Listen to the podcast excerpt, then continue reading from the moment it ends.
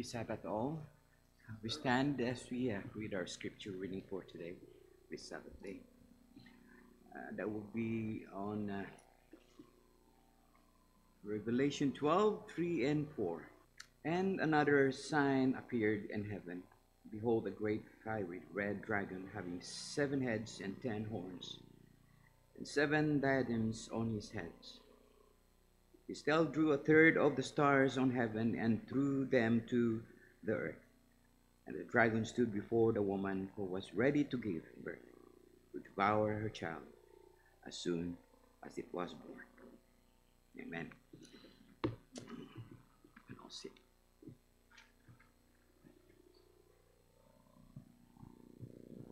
Good morning. The scripture reading that was read to us just moments ago was the correct one, even though it's not the correct one listed in the bulletin, and that's because Pastor Tom apparently was too tired yesterday, and I saved my sermon to the wrong file.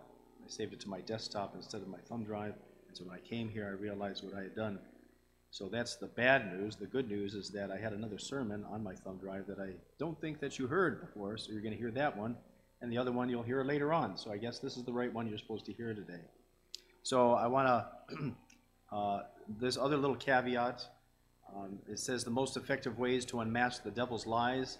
If you're a fan of bats, please, uh, I apologize. This is what AI did when I typed in my words on my PowerPoint the slide put up something that it thought it looked like a devil, you know, and it's a bat, it's not a devil, I realized that.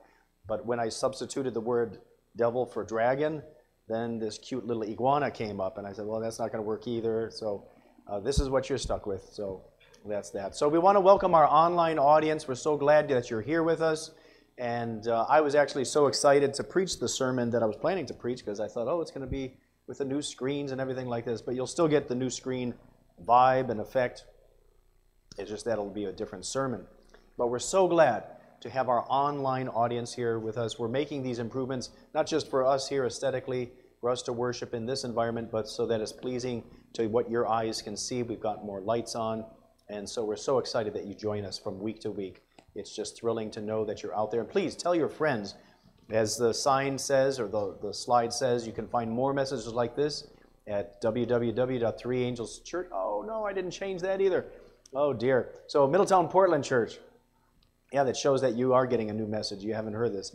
But yes, that's our other church, threeangelschurch.org, and then you can go to middletownportlandchurch.com. Is that right? Is it .com? It's .org also over there. So, okay. And then there's my YouTube channel, Path of Prophecy. So, anyways, uh, yeah, it's been a very busy week, and it's not letting up. So, keep Pastor Tom in prayer here. But let's begin with a word of prayer, shall we? Father God, we are so grateful that we have your word as a lamp to our feet and a light to our path. Without it, we would be in a very, very dark world. But you have been gracious to us, so it's my prayer that the grace and the power of your Holy Spirit would be with us. And as we open your word, it is my prayer that our hearts would be open to you, that we would be able to discern what you are saying to us through this message.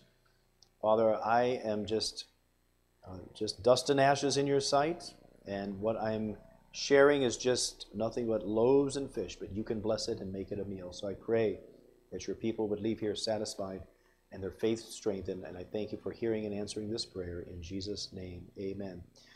So the message is uh, this is just, uh, this came out a few weeks ago, and it was very appropriate when I did preach it over at the Three Angels Church. So this bit of knowledge will be very helpful to you.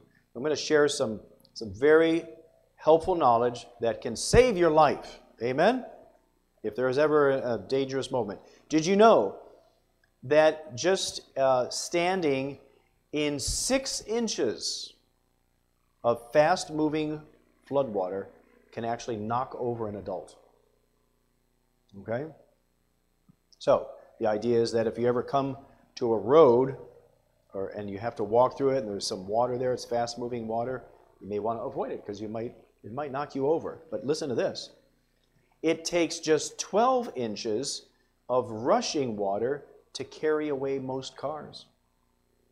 There was several years ago, my wife and I and our family, we were leaving on a family vacation or we were going somewhere, and there had been a terrific rainstorm, and on our street there was a little, just a little low point, and a creek that was next to the road had overflowed because of all the water, and we had to turn around. I wasn't willing to take that risk of driving through that because the water was flowing so much. And that's because just 12 inches, that's just a foot, you know, that's pretty deep, but it's, it's not for a car, that's not that deep. But 12 inches of fast moving water can carry away an entire car. Okay? So you never want to risk that. And just two feet of rushing water can carry away an SUV or a truck. So it is never safe to drive or walk in floodwaters. When is it safe to drive in a floodwater? Never. Thank you. Yeah, never. It is never safe. Okay, so I share that with you for a very important reason. So, the message today, as I shared, the most effective way to unmask the devil's lies. Do you know that the devil is a liar? He is. And I want to teach you today how to unmask his lies so that you can know what he's talking about. And Rex had read to us our scripture reading. The scripture reading reference is Revelation chapter 12, verses 3 and 4. But here we go. Now, Revelation chapter 12, verse 7 says, And war broke out in heaven. Michael and his angels fought with the dragon, and the dragon and his angels fought. So the scripture reading says, Revelation chapter 12, verse 7, And war broke out in heaven. Michael and his angels fought with the dragon, and the dragon and his angels fought. Now, what the Bible is telling us is that of all places in heaven and earth, there was a war in heaven. We don't imagine that there would be a war in heaven, but this is what the Bible is telling us. Now, what is this war all about? What took place in heaven? Well, Jesus sheds some light on this problem when he shared this with the people of his time. And these people were not receiving the message that Jesus wanted to share with them. And he explained what their problem was, why they were not able to understand who he was, and what their intention towards him was. And it's found in John chapter 8, verse 44. He said, You are of your father, the devil, and the desires of your father you want to do. He was a murderer from the beginning and does not stand in the truth, because there is no truth in him. When he speaks a lie, he speaks from his own resources, for he is a liar and the father of it. So, in addressing the religious leaders of his day, Jesus identified them with the devil. Because of why? Well, they had a plot that they were hatching to try to kill Jesus. Now imagine that. These were religious leaders, and we often think of religious leaders as being what? Holy, good, righteous, but instead they were plotting to kill Jesus. They were plotting to murder him. Okay? And so in his statement, Jesus reveals not only what their intentions were, but he reveals the character of the devil. He says he was a murderer from the beginning, and he is a liar. He is actually the father of lies. And what that means is that he is the one who has perpetuated lies from the very beginning. Now, how did he do this? What did he do? Well, listen to this. Revelation chapter 12, verse 4 says this was part of our scripture reading this morning says this his tail drew a third of the stars of heaven and threw them to the earth. His tail drew a third of the stars of heaven and threw them to the earth. Now what is john who wrote these words in revelation? What is he trying to communicate to his audience when he uses this imagery that this dragon had a tail, and his tail was able to draw a third of the stars of heaven. Well, this is John's way of describing what Jesus was addressing back there with the religious leaders. When Jesus said that the devil is a murderer from the beginning and the father of lies, this is what he was referring to. what do I mean by that? Well, I'm going to put two verses side by side. Revelation chapter 12, verse 4. How about this? Instead of me turning behind myself, I can go to the side here. But here, over here, oh, this, this doesn't show on the screen.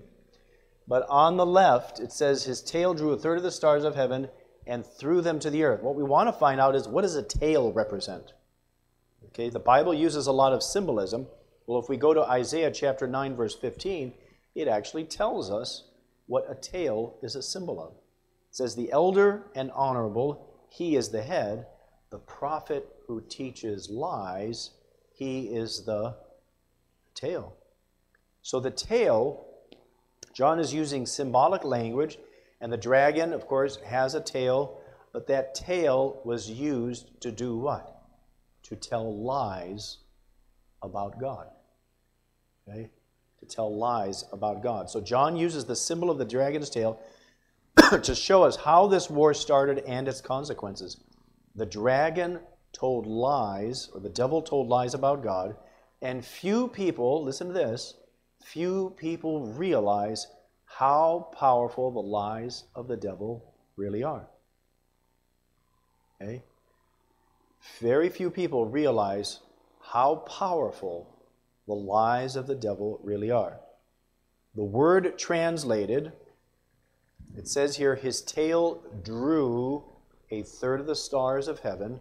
And what it means to draw is to, like, entice, okay? But I'm going to explain a little bit further what this word, uh, its full meaning is, because it's, it's very powerful when we understand it in this context here. The word translated as drew actually occurs in the Bible, in the New Testament, only five times. How many times? Five times. Okay, now I'm going to give you a quiz on this in a few minutes. So I want you to understand that. It occurs how many times? Five times. Very important. now, the word can mean either dragged, okay, or drew, like to be drawn, okay? Not draw with a pencil, but to be drawn aside, okay? Understand? So let me share. I'm going to give you some of the examples of where this word occurs because it occurs how many times? Five times. That wasn't the quiz question, but it's on the quiz. Okay, so just remember that. so here's one of them.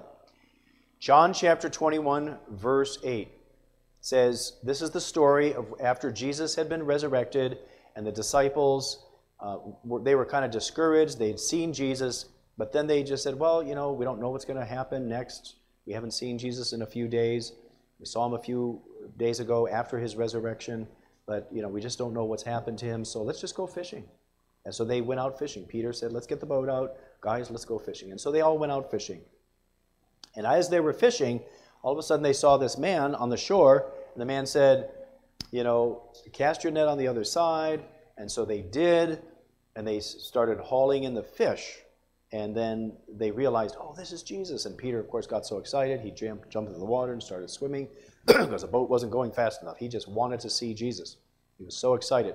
So here's where the story picks up. John chapter 21, verse 8. But the other disciples came in the little boat, for they were not far from land, but about 200 cubits, dragging the net with fish. So there's that word that occurs five times in the New Testament, and this is one of those instances. So it shows you how the translators translated it. They weren't drawing the nets in, there were so many fish, they were dragging them. You understand? Okay? So that word has a couple different shades of meaning. It can mean either dragged or drawn in. Okay, here's another passage. This is Acts chapter 8, verse 3. This is talking about Saul before he was uh, converted to be the Apostle Paul. And it says here about how he treated the Christians before he was converted. Was Paul, was Saul a nice guy to the Christians before he was converted, or was he mean? He was mean. He was so mean that he would have them arrested and thrown into prison just for believing in Jesus. Okay?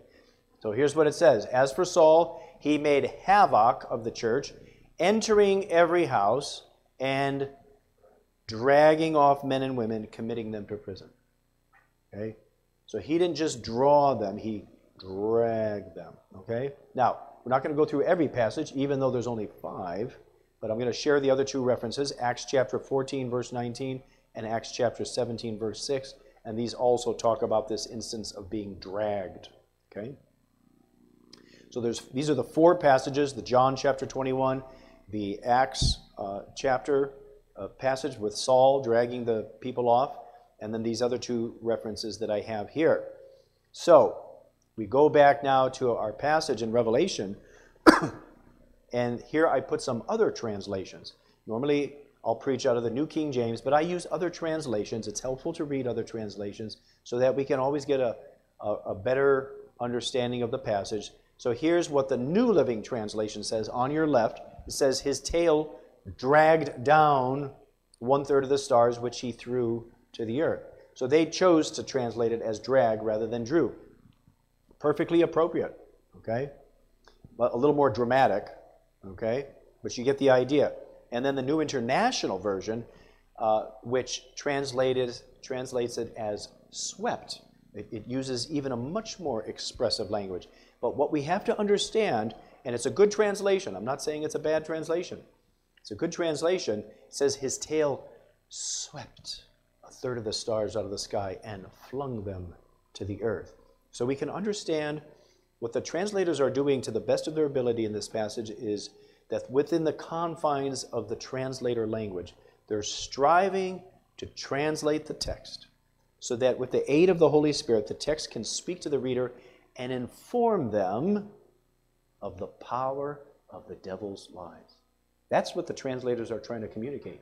They're trying to help you, me, as readers of the text, to understand what the devil's doing is wicked. Okay? Wicked. And his lies are so powerful that they swept a third of the angels out of heaven. Can you imagine that? Can you imagine that?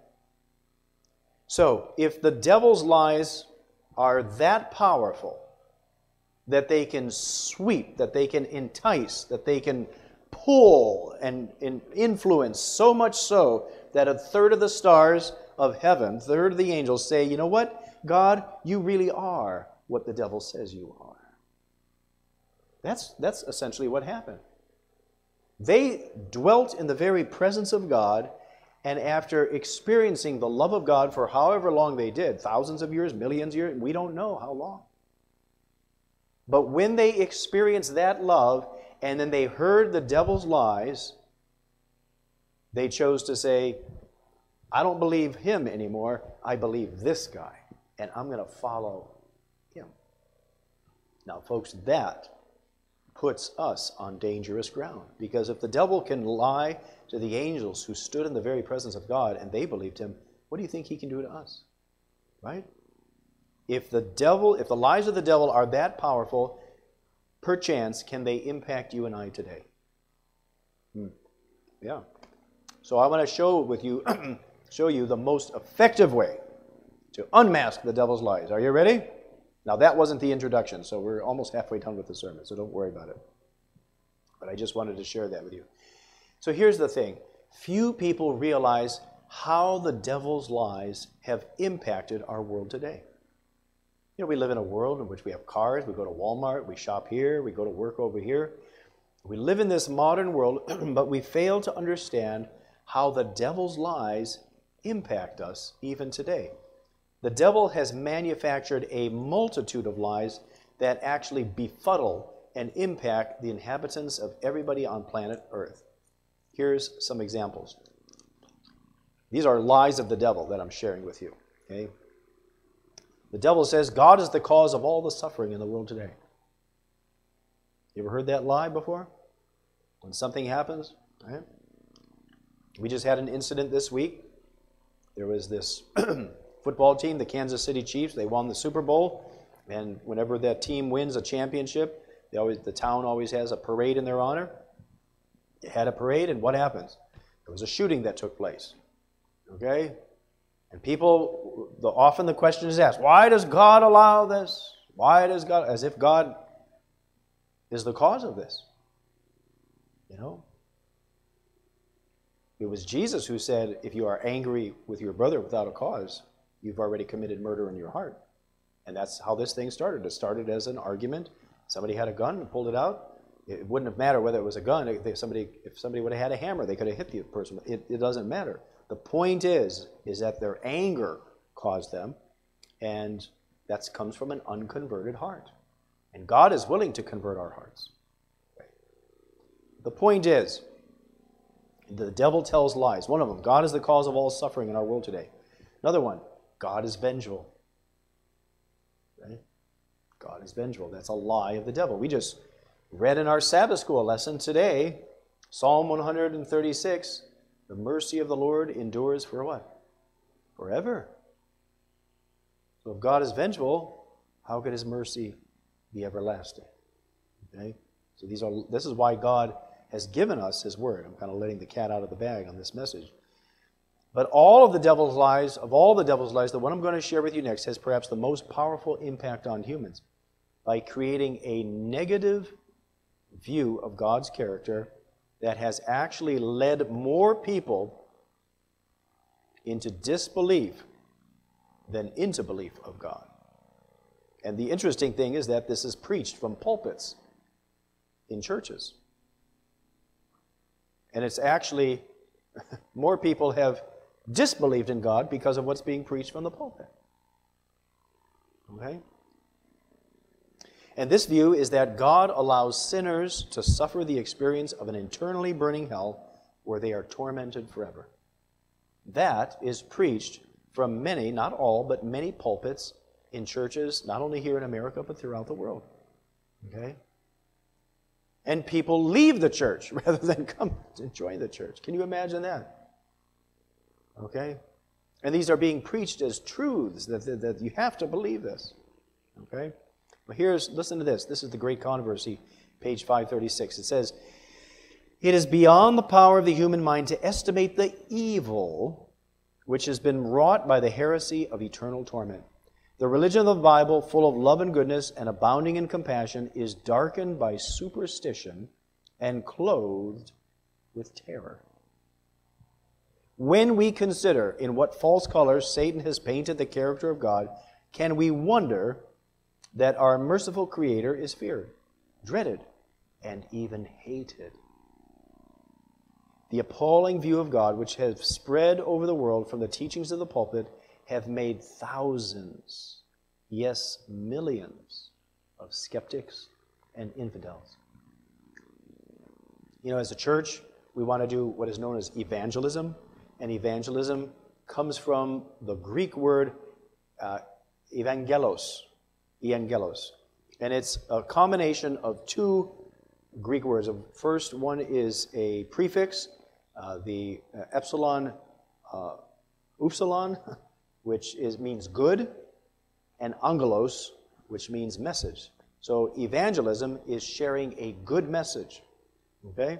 And hopefully by sharing that good message, people say, yeah, I want to be part of this. I believe what God says. I want to join. And, and the church grows as a result of that. We're going to be doing evangelism proclamation this year here in Connecticut because the conference is putting a special emphasis on evangelism this year in the Connecticut area.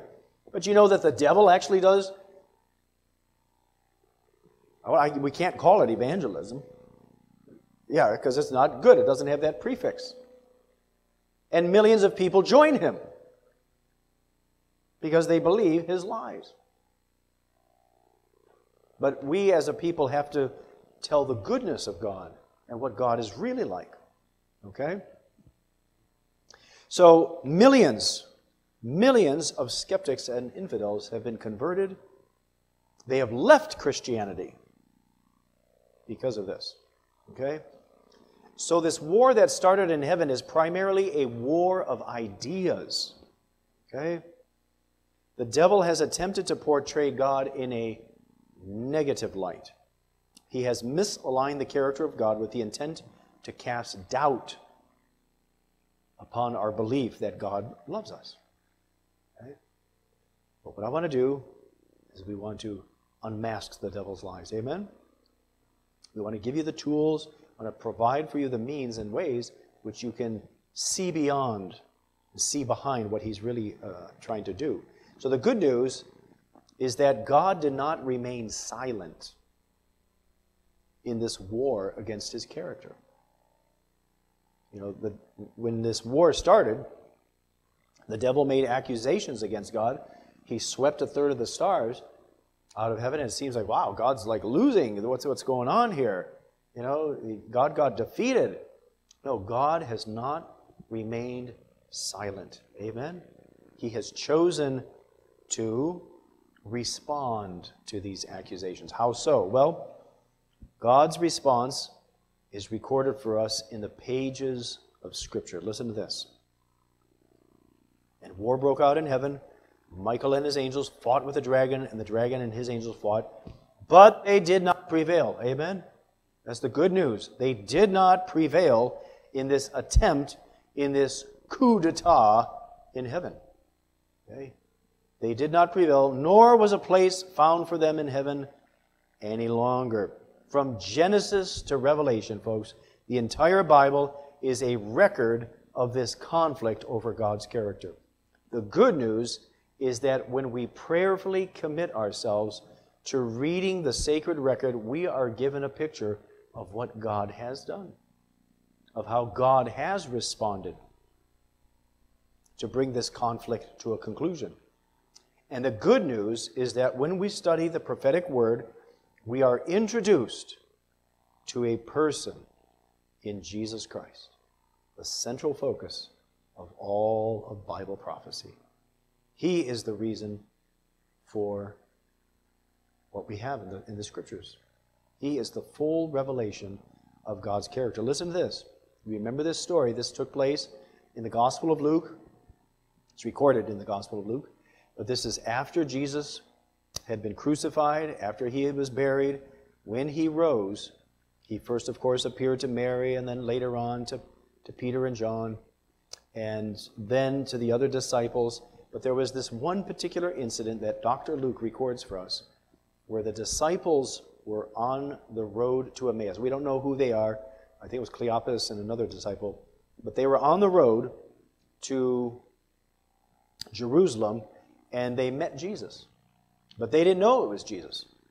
Jesus kind of was traveling a little incognito, and he was kind of disguising himself. And, and they didn't understand. And he said, Hey, you know, I saw you talking. Do you mind if I join you on your walk? And they said, Sure. And he said, What are you talking about? He says, Well, are you a stranger in Jerusalem? You haven't heard what's happened here? And he said, he said, No, what, what, what happened? He said, well, there was this man Jesus. He was a great teacher and he performed miracles and he did all these wonderful things. And we thought he was going to be the deliverer. We thought he was the Messiah. And then they crucified him, and, oh, you know, we're just kind of discouraged. We're despondent. And he said to them, here's what he said. He said, O foolish ones and slow of heart to believe in all that the prophets have spoken. Ought not the Christ to have suffered these things and to enter into his glory? And beginning at Moses and all the prophets, he expounded to them in all the scriptures the things concerning himself. Now, of course, they didn't have the New Testament written, but what Jesus did on that road to Emmaus was he gave them a Bible study, starting in Genesis, going all the way to Malachi, and he shared with them from the pages of Scripture all the passages that, uh, that pointed to him. I would have loved to have been on that road to be part of that Bible study. And here's what it says. Dr. Luke later uh, says this I won't put it on the screen, but he says, when Jesus finally left them, they said, Oh, didn't our hearts burn within us while he talked with us on the way? That's what ought to happen when we study God's word, is that we ought to get heartburn. Okay? We ought to get heartburn. Our hearts should be so inflamed with the Spirit of God and what we're learning. We should learn some new truth every day. And we, as a Seventh day Adventist people, are in a great danger that we rely upon stock phrases or stock answers rather than going to the scriptures and studying again afresh. Okay, we should never get in the habit that, oh, I know the scriptures, oh, this same doctrine that we're going to study today. No, there should be an opportunity to learn something new each and every day. That's my hope and goal. Of course, I wasn't raised Adventist, my wife was. But when I approach the scriptures, I say, Lord, I want to learn something new. I want to learn something new. And He is always faithful. I always learn something new. So here's what the Desire of Ages says. That, uh, well, let me just say this. Because of the work of Jesus on Calvary, the devil's lies are now exposed for what they are. Listen to this Desire of Ages, page 758. Not until the death of Christ was the character of Satan clearly revealed to the angels or to the unfallen worlds. The arch apostate had so clothed himself with deception that even holy beings had not understood his principles. They had not clearly seen the nature of his rebellion. Isn't that amazing? These were angels who had worked with Lucifer before he went south, and they had worked with him, they knew him intimately, and they had fellowship together for, again, for who knows how long thousands, millions of years, even. Maybe even longer. But when he, that seed of iniquity began growing within him, and he began his rebellion and he began his plottings, we are told by the pen of inspiration that even these unfallen beings didn't quite understand his intentions. And it took the death of Jesus to fully expose what his plottings were. It wasn't until then, it wasn't until Calvary that the good angels, the ones who chose to stay behind, said, Aha, yeah, this is one bad apple that we're dealing with here. We don't want to have anything to do with him. Okay? They were given the privilege of dwelling in the very presence of God, and they could not understand what he was doing because his lies were so subtle and so deceptive. So, but listen to this. The Bible is 2,000 years old in, in the form in which we have it today. So here's a question Isn't the Bible just a record of what God has done in the past? Okay. In other words, what question, what, role does God play in our world today in this great controversy between good and evil? You understand the question? We look at this, and for our audience, there may be people we may encounter that say, well, the Bible, the Bible's, yeah. But the Bible is it's an old book. It's 2,000 years old. Sure, it may be talking about what God did back then, but what about our world today? We're a hurting world. You can't even go to a parade without having to wear a bulletproof vest. Okay? That's the kind of world that you and I live in. So the question is, what is God doing today in this great controversy between good and evil? Well, the truth of the matter is, God continues to respond to the lies of the devil that run rampant through our world today through the proclamation of the living Word of God by the church.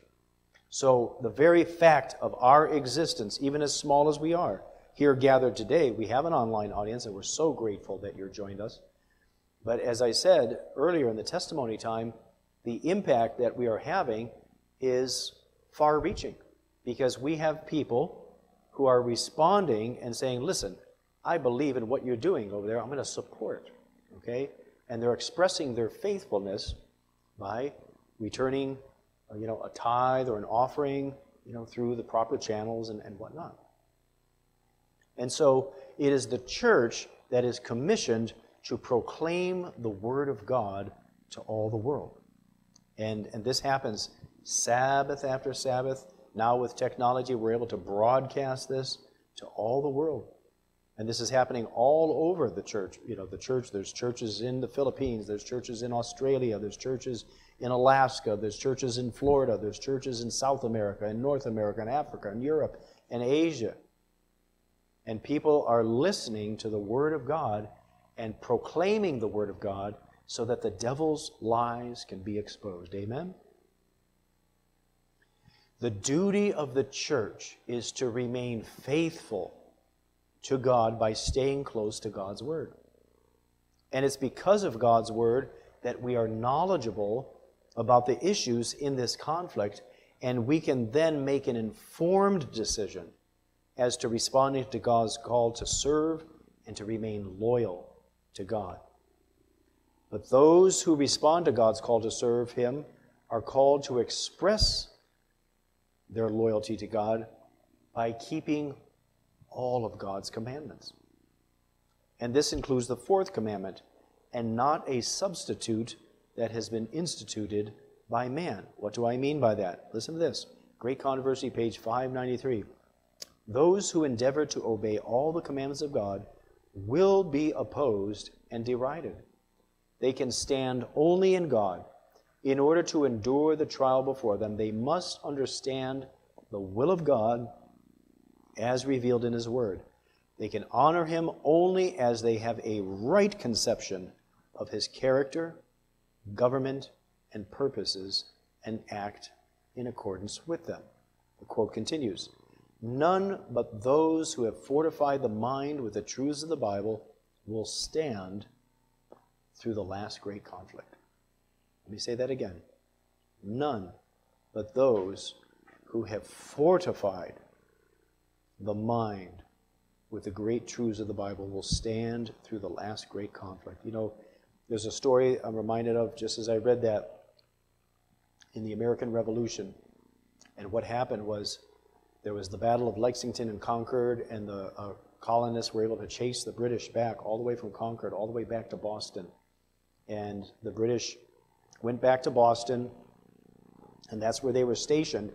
And the colonists, we'll call them the Americans, what they did was they uh, set up their, their uh, uh, fortifications, part of them on what is known as Breed's Hill. And you heard of the Battle of Bunker's Hill. That took place later. The Lexington and Concord battle took place in April, mid April. And then Breed, the Battle of Bunker Hill didn't happen until about June 18th. So that would have been two months later. But here's what happened is that the Americans took advantage of the situation and they they ended up losing I think it was after the Battle of Bunker Hill where they ended up building a new fortification and they did it within one night. So that when the British went to sleep at night, they really didn't know what was going on. They saw, hey, there's nothing really over there. When they woke up in the morning, there was an entire fort that had been built. and, and so, in order to do something like that, you had to work hard and you had to put things together quickly, and they had to work very, very uh, uh, uh, in an organized fashion. So listen to this none but those who have fortified the mind. It doesn't mean, you know, none but those who just read a Bible passage in the morning and then just move on with their day. We're going to have to learn to set things aside that really don't matter. Okay? Turn off the TV a little bit earlier in the night, or uh, you know, cancel our favorite TV show, or you know, something of that na- nature. Okay? To spend time to fortify our minds, with the truths of the Bible. Because what is looming ahead, I say this not to frighten, but to make us aware, so that we can be aware, so that we can understand what the issues are in this great conflict. To every soul will come the searching test Shall I obey God rather than men? The decisive hour is even now at hand, and our feet planted on the rock of God's immutable word. Are our feet planted on the rock of God's immutable word? Are we prepared to stand firm in defense of the commandments of God and of the faith of Jesus? So it's not just the study of God's word that will fortify our minds for the coming conflict, it's the sharing of God's word as well. And as I said, this is why the Southern New England Conference has committed themselves to evangelism, especially here for Connecticut for this year, 2024. Because of the conference's commitment to public evangelism, they've selected Hartford and the Connecticut region, and we will be participating in that later on in the fall as the focus for evangelism for 2024. In fact, next Sabbath, when? Next Sabbath, Sabbath afternoon, they were going to, they had asked if they could host it at the Three Angels Church, but we realized we weren't going to have enough space over there. So they moved it to the Hartford Ghanaian Church. They're going to have a rally next Sabbath afternoon. And I would encourage everybody to go over there. This will be at 3 o'clock in the afternoon, and I'll be over in Rhode Island, but I'll come back a little bit later. But 3 o'clock in the afternoon, I don't have the address right now, but at the Hartford Ghanaian Church, I just got word yesterday from Pastor Kenroy Malcolm that they're going to have that rally over there. And that's over in Bloomfield, Connecticut. So it's not that far from here. It's going to be, it's not like we have to go to Danbury. It's not like we have to go down to Norwich an hour away. It's just a, you know, a few minutes from here. But they want to bring everybody together so we can pray together, so we can praise the Lord together, so we can plan. The conference has big plans for this outreach and this evangelism. And I just want to share that, that we're all part of this together, together in mission. Okay? And as we do that, just like we had a historical year last year here in the conference, we baptized over a thousand people. Who knows what can take place this year if we all rally together? Okay? Because we hope to see, before this year is over, we hope to put a, a towel in that tank over there behind me so that we have to dry it out or do something because it got wet, because we had baptisms. Amen? Not just a baptism, but baptisms. Amen? Amen. So, both the Middletown Portland and the Three Angels church boards have developed outreach plans for 2024, and they have voted to support the conference work in this area. These plans for the Three Angels Church include, and the Middletown Portland Church include, but are not limited to, uh, we've done the 10 days of prayer. We already did that. That was back in January. We're doing MindFit. That's part of our outreach. And of course, here at Middletown Portland, we already do community service with our food pantry, outreach with health, addressing mental health issues in the community. Uh, we want to be able to train and equip our members. Um, and, and, then, of course, initiate various uh, promotions of these various activities so that we can invite people into our plans of outreach and evangelism. The question is, are you willing to join in this effort? Amen? Are you willing to join in this effort to be part of this great movement? As small as we are, we can have a big impact. Amen? Amen. Well, let's pray. Father in heaven, I want to thank you for your word. Your word is a lamp to our feet and a light to our path. It's my prayer that the grace and the power of your Holy Spirit would be with us to uh, do these outreach plans and many hands will make light work. We don't have many in numbers, but we're going to go by faith that you're going to provide uh, others to assist us in this matter when the load gets too heavy. So thank you, Father, for hearing and answering this prayer. Thank you for giving us your word, the good news that we can proclaim at this time in Earth's history. We pray this in Jesus' name. Amen. So